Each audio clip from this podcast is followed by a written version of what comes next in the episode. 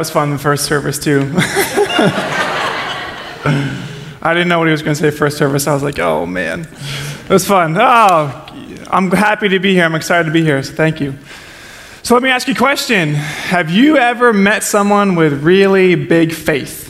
Big faith, really inspiring. You wanted to be like that person. I want you to put that person in your mind, think about that person. Who is that person to you? Have you ever met someone with really big faith that you wanted to be like? I mean, maybe if you, have you ever traveled down south or and you've ever met someone who's they're just all nice there. We from the Northeast are like, whoa, everyone's really too nice for me. We don't do that up here. Have you ever met someone and go, oh, bless your heart, sweetheart. Oh, oh y'all, y'all take care now. Come back real soon. And you're just like, oh gosh. Right? But then they uh, eventually maybe they'll bring up God and go, oh, they're that kind of person. I understand now right? Picture that person who's really inspiring to you, really, really big faith. Wow, crazy, mind boggling, out of this world. Are you kidding me? You have that much kind of faith? Don't you know? Like, come on, you can't have that much faith. Don't you know if you just lived a little longer, how life really gets to treat you? Really big faith, but that person who is really big faith, big inspiring faith to you. I want to tell you this God wants to bring you there. He wants to inspire you. He wants to bring you really deep to have really big faith. Really big, inspiring faith to be that kind of a person. He wants to bring you there, me there. God's will for your life, regardless of where you are in terms of religion or church or this whole Christianity thing, is to really to bring you into a key word here, relationship with Him. To bring you have a really deep sense of knowing who God is. I mean, imagine if you woke up every day with a super kind of confidence in Him. Imagine if we were that kind of community, that we woke up and we believed who Jesus says that He was. If we all had really, really big faith. Imagine what that would look like for us. Uh, to be honest, uh, I struggled with that. Yes, your youth pastor struggled with having a sense of deep faith when, when, you know, when life really does get hard, when things that I don't know could happen, could not happen. I couldn't really see where this was going. I struggled having big faith, and that happened for me um, right before I actually took this job. You know, I was working as a health and phys ed teacher, and you know, if I stayed there, worked a couple more years, I would have been easily making six figures. So that for me, as a man, for for my wife, and for a future family, that was, you know, good. I wanted to provide to to maybe change jobs. That was really scary for me, and it was on my heart for a long time to be a pastor and to really step into ministry and and just to to hang out with students and have a fun time doing that. That was always on my heart. And I didn't tell my wife until after we got married. Um,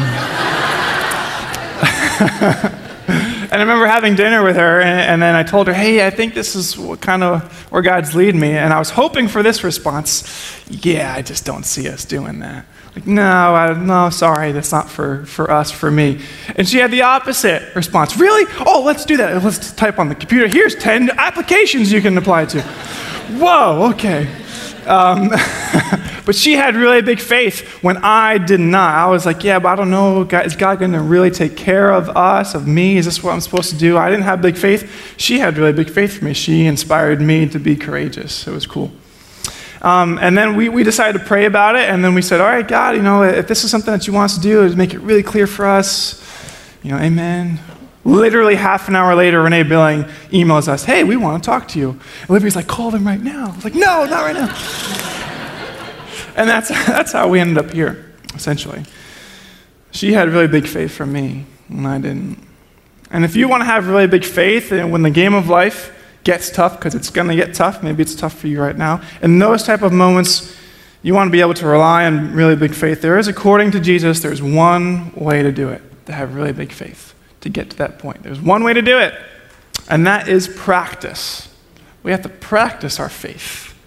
But the truth is that what you and I are probably a lot like Allen Iverson. Remember him and our attitudes towards practice. You might remember this. Check it out. This is not about that at all. You know what I'm saying? I mean, but it's it's it's, it's easy to, to to talk about. It's easy to sum it up when you just talk about practice. We sitting here, I'm supposed to be the franchise player, and we're in here talking about practice. I mean, it, listen, we talking about practice, not a game, not a game, not a game. We talking about practice, not a game, not a, not not the game that I go out there and, and die for and play every game like it's my last. Not the game. We're talking about practice, man. I mean, how silly is that, man? We're talking about practice. I know I'm supposed to be there. I know I'm supposed to lead by example. I know that. And I'm not I'm not shoving it aside, you know, like it don't mean anything. I know it's important. I do. I honestly do. But we talking about practice, man. What are we talking about? Practice? We're talking about practice. And if they say, I say, what Jesus says, what the world says, truly I say this to you, the conclusion of this mount points to a very different idea of practice. I mean, his sermon was entirely, if not mostly, on what to do. On what to do. Here's what it would look like if Jesus were saying, Here's what it would look like for you to have really big faith. Here's what I want you to do. Here's how you would act. And when Jesus started his Sermon on the Mount, this they say, I say, I mean, he began talking to his disciples, right? He started with a small group of people. The more and more he began to speak, more and more crowds began to gather. If you go back and read it, you'll see, hey, crowds gathered, crowds gathered. So at the end of his sermon, right where we're about to talk, there's a huge, huge crowd of people. Started small, became really big because people wanted to hear what he was talking about. So imagine, want you to imagine right now, you being one of those people. We're one of those people. We walked really far. We walked hot weather. We heard about Jesus. Hey, what's going on? Jesus is talking to this guy named Jesus. Who is he? I want to hear what he's talking about. So we all started to gather. You're one of those people. You had to go for a long walk. It's hot. I mean, think of what you're wearing on your feet. And think of all the kids you had to bring, your spouse, all your bickering and to get there. Oh, man, the donkeys. Oh, it's taking forever. Oh, the, the wagon wheel broke. Would you pick up the stuff? You're just bickering. You get there, and because you just want to just want to get some peace and you want to hear about some life. You hear about this guy named Jesus saying some stuff to you, and you get there, you're excited, and then he says all these things. They say this, I say this. I, I need you to forgive. I, I, need you to, to, not, to not worry so much, to let go of your anger and all these things. And then you, at the end of it, you kind of go, oh, Did Jesus really say that?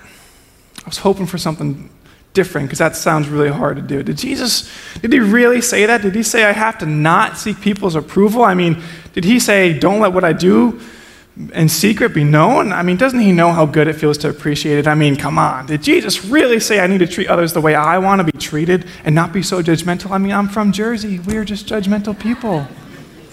I mean, I just have to say something. I mean, did Jesus really say not to worry? What do you mean, don't worry? Doesn't, don't you know, Jesus, that I got all these things I got to take care of and all this, this list of to dos and all the money and all, all the kids to take care of? And, or am I going to get married? All these things I don't need to worry? Does he even know? Did Jesus really say to forgive? What's that about? That's just, Jesus, why are you telling me all these things? Did you really say that? Church, why is Jesus telling us all these things? Why is he telling me so many things to do? I thought I was just saved by grace, right? I mean, that John just talked about. I mean, being saved by grace, being fully consumed by that, right? That's what it's all about, which it is, which you should be. Hear me on that. Yes, absolutely. So then, why is Jesus talking about all of these things to do? Why are these things important to Jesus? That's the sermon, that's the conclusion. Let's check it out. Let's, let's dive in together.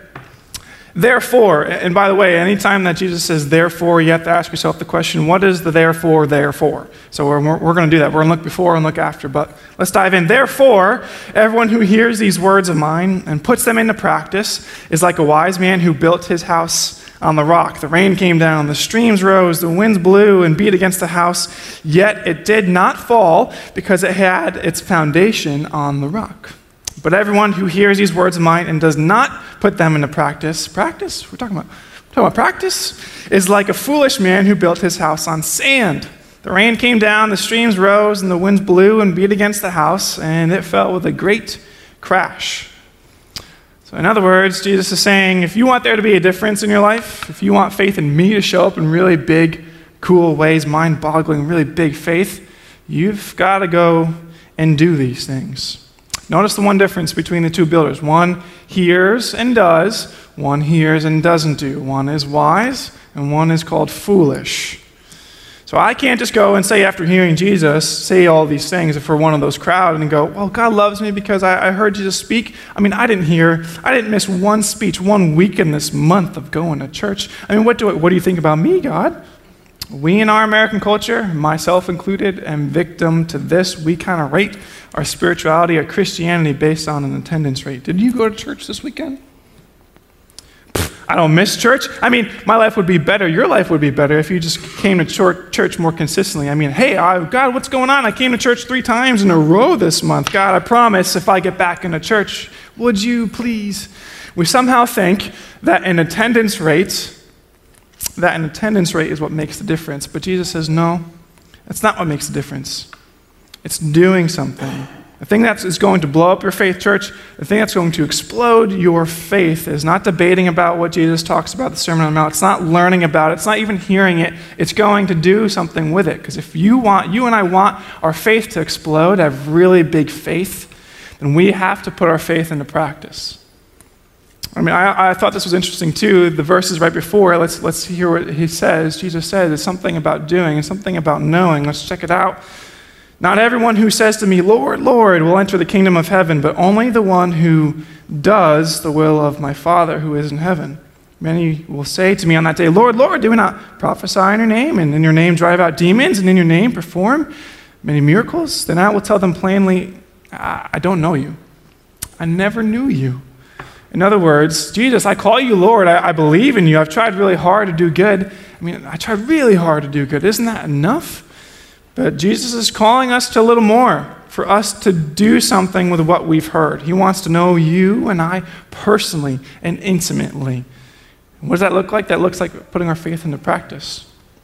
In John 14, it says, If you love me, Jesus says, If you'll love me, you'll love people.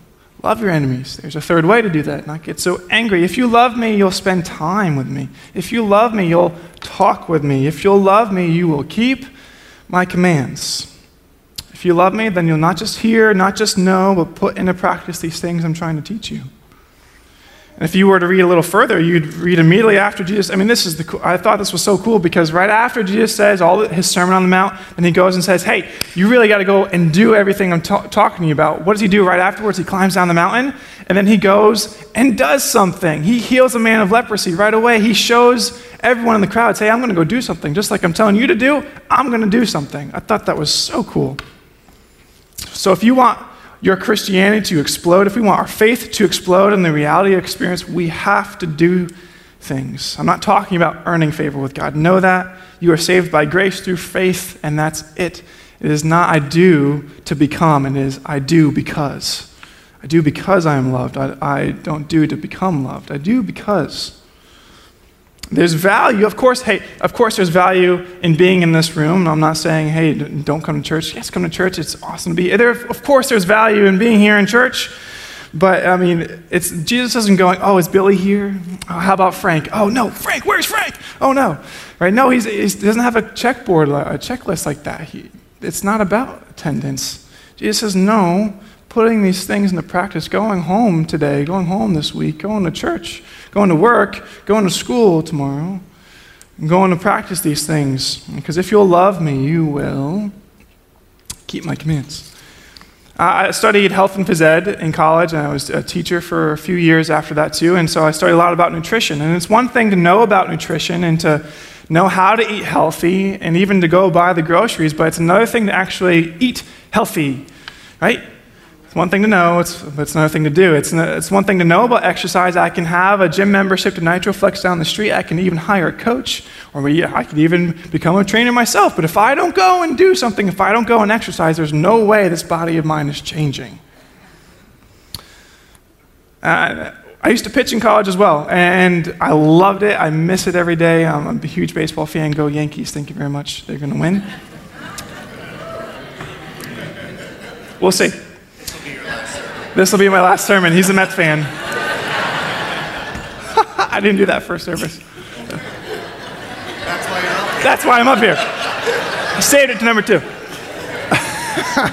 But uh, in pitching in college, I could know all I could know about pitching. I could study, I could listen to podcasts, I could you know drive and just imagine it, put my head down on the pillow, pop up the next day, and hey, I'm going to pitch a perfect game today. No, that's crazy. I had to go and practice. I had to go and long toss. I had to go and run. I had to go and practice my changeups over and over and over and over again. Right? It's one thing to know how to pitch. It's another thing to step on the mound and go and pitch.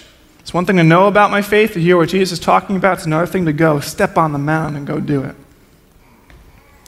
So I couldn't just read and, and listen about it. I had to go and do something. I had to put it into practice. You know, my dad and I, one time when I was in high school, um, we pitched a, we, we, excuse me, we built this huge pitching board. I mean, it was eight feet tall, and I, I, I was thinking about why did you make it so tall? Well, I had a really hard time throwing accurately, so we cut out a hole of a strike zone into this huge um, piece of plywood. He angled in the back of the hole, so if I threw it into the hole, it would, it would angle down, go into the bucket. He made it collapsible so we could carry it well.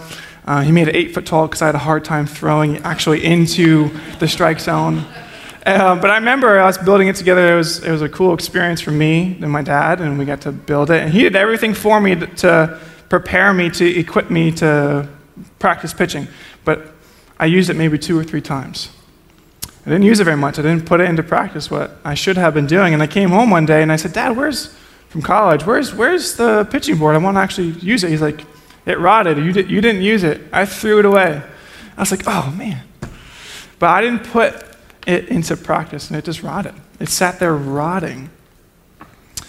Hmm. The best thing for you to do, your, for you, for your spouse, for your kids, maybe your future spouse, your future kids, your future's kids' kids, is for you to be involved with Christ in an environment that takes the Word and Scripture and Jesus really seriously and makes it applicable and practical. So if you want your life to reflect a life that is built on the solid foundation, we just sang that song, Build My Life, and Jesus says, you've got to go and do this stuff, not just believe it, not just hear it and know it. You've got to go and do it. I can have a hundred, me personally, I can have a hundred percent attendance and be a fool I can have 100% attendance and be a fool and build my house on sand. When I pray and go, God, why is this happening to me? How could you allow this to happen? I've been in church so much this year, all the time. And God's going, Yeah, I know, but do you know me? Attendance isn't the issue. It's what you do with what you've heard. I mean, John can give the best sermons in the world. Oh, yes, John, slow down. Let him take all the notes. But if I don't go home and apply it, what was the point in listening to it?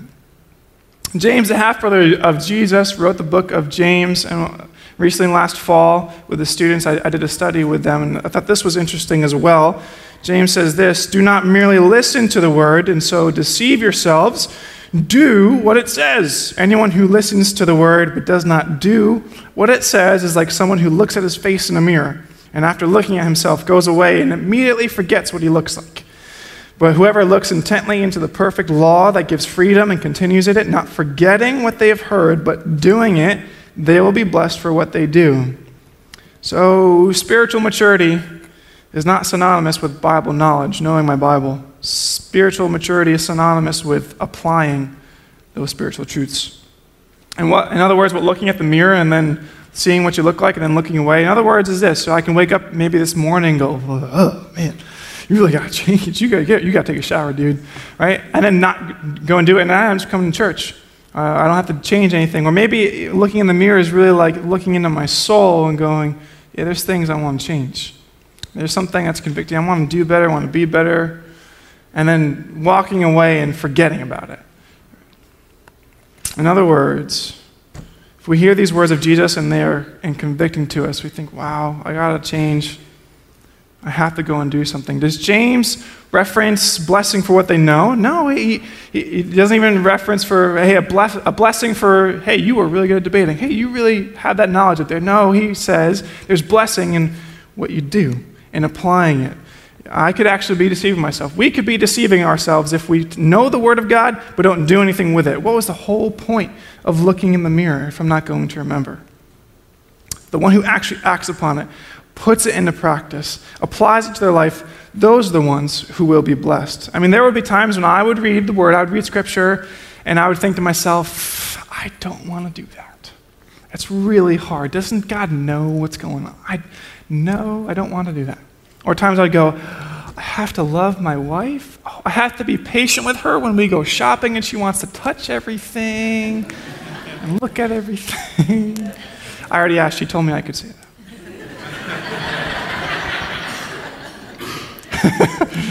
oh man, we can know in our minds, know in our hearts, and think we'll be blessed because we know. But Jesus has been teaching me personally no, it's not just based on what you know. I have to go home and apply. I have to go home and be patient with my wife.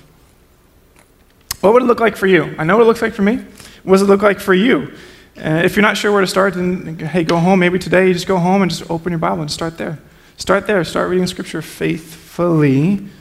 And make every effort, maybe, to show love to someone who you really don't want to show up to. Maybe that's where you can start. Just one thing. Maybe I need to ask myself the question. Maybe I need to ask Am I storing up some treasures in heaven or just for me? What, what's going on? How about, hey, telling the truth? Let's like t- today, let's make today all about telling the truth. Or I don't know what it is for you. What is it for you?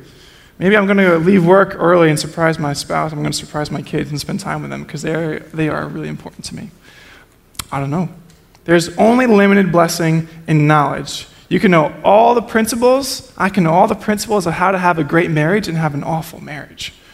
I can know all the principles of how to lead a team and be a terrible leader. I can know how to be a great friend, I could be an awful friend. I can know what it looks like to treat people well, to honor my parents and not care what they say. I can know about it, but to do it is different. Because knowing doesn't really count for anything, it's, it's all in the doing. And maybe it's because I've embraced grace in the extreme of going, yes, I'm saved by grace, that I've let doing things become less important. But we shouldn't let doing things become less important because doing is really it. Doing is what spiritual maturity is. James made it perfectly clear. It's not about what you know, it's all about what you do. Attendance doesn't make the difference, knowledge doesn't make the difference. It's when you apply what Jesus taught. Look, if we want big faith, like we talked about earlier, if I want big faith, I've got to go and apply it. The song was saying earlier, build my life. I will build my life on your love. Jesus, you are my rock. It's because I know I have an understanding that I'm loved, I have this grace, and I'm saved through that. That's why I'm compelled to go and do things. That's why I'm, go, I'm compelled to go and do things. So, how do I know Jesus is my foundation? By knowing it? No, I'll go prove it by doing something with it. Um, let's think of it another way. This is fun. Yes, I'm the youth pastor. I get to do some props. It's fun. Here we go. Unapplied truth is like unapplied paint. Unapplied truth is like unapplied paint. It doesn't do any good sitting here in the can. The purpose of paint isn't just to sit here. We don't go buy paint and then leave it in the closet so we can have a paint can leaving in the closet. We buy paint to apply it to your house, to your walls, right? Yeah. Truth is like unapplied paint. Unapplied truth is like unapplied paint. If I don't apply it to my life, it's not going to do me any good. So maybe some of us have some truth that we need to apply to our life. Maybe some of us, maybe I need to go home and apply some truth to my life. I need to maybe go home this week and call so and so that I've been neglecting to call, been afraid to call because I don't really want to show love to them because, well, if you only knew, Mike. So maybe I need to go home and apply this to my kids. And maybe students, you need to go home and apply this to your parents. Maybe there, there's some some grace I need to give out. Maybe I, I need to actually think about, you know, giving sacrificially. I don't even know what, what does that even mean. Maybe I need to actually not worry so much, put my faith in, in Jesus. I need to go home and apply this to my life. What's the one thing that you need to go home and apply? What do you need to go and apply? As the band, band comes up, church, friends, we've got to show up and apply it. We have to go home and apply it. You've got to call so and so and apply. You've got to go to school on, on Tuesday or Thursday, whenever you start, and apply. You've got to go to work and apply it because if you don't apply it, it doesn't do any good if it just sits in the can. If you want real change to happen in your life, then we've got to take seriously applying our faith. If we don't apply, if I don't apply, I'm like a foolish person who builds my house on sand. I, and I won't be able to, to survive the storms. But if I do it, right? Then I'm like the person who survives the storms building my house on a rock. Because at the end of the day, if we want that big faith, we have to put that faith into practice. So let me ask you this question, right? Humbly before you, let me ask you this question. Have you put any of these things into practice? What do you need to go home and put into practice? And being the youth pastor, I get the pleasure, the honor. I'm just hanging out with the students and getting to, to talk with them and mentor them about what it means to to walk in faith. Parents, have you helped your kids put their faith into practice? I, I know we, we're good at, at uh, helping them with ACT prep and SAT prep, and I know how far you've driven and how that you've spent your time and energy for them to practice all of their sporting events, which is good. It's a good thing. But have you put have you helped them put their faith into practice, things of eternal value into practice? Mean, hey, don't get me wrong. I'm ready. If I have a kid, I, I told Olivia, I'm tying his or her hand, her right hand behind her back because I want them to be lefty, just like me. Yeah. but would I be helping my son or my daughter put things of eternal value into practice? So, can I ask you, are you helping them? I remember my dad, I mean, every morning, he, you know, going down eating breakfast, he'd have his Wheaties, his bran cereal, and he'd have his scripture right in front of him. And I'd have honey bunches of oats because that was my thing, it was his thing. But he had it, and what he did is he had scripture every single morning. Then he'd, he'd finish and then he'd go to his newspaper. But then sometimes he'd ask me, Hey, what are you reading? And I'd be sitting there going, Uh, but then it, it, kind of inspired me slowly and surely. I, I, saw my dad, not just do it once, but I saw him every single morning go do it. And that really inspired me to go and do it. I think that's why I love it so much now, is because I saw my dad do it. I saw my dad do it. He showed me what it looks like. So, could you, church, show your kids what it looks like to forgive? Could you show your kids what it looks like to give generously? I mean, hey, if you, parents, if you want your, your kids' faith to explode, your faith needs to explode. Students, if you want your friends or your parents' faith to explode, your faith needs to explode. If you want your future spouse or maybe your future kids, your faith needs to explode. We got to put these things into practice. Can I give to someone anonymously and just leave it at that? If you want to try that, give to go go and give a gift anonymously, but don't call them next week and say, "Hey, did you get an anonymous gift recently?"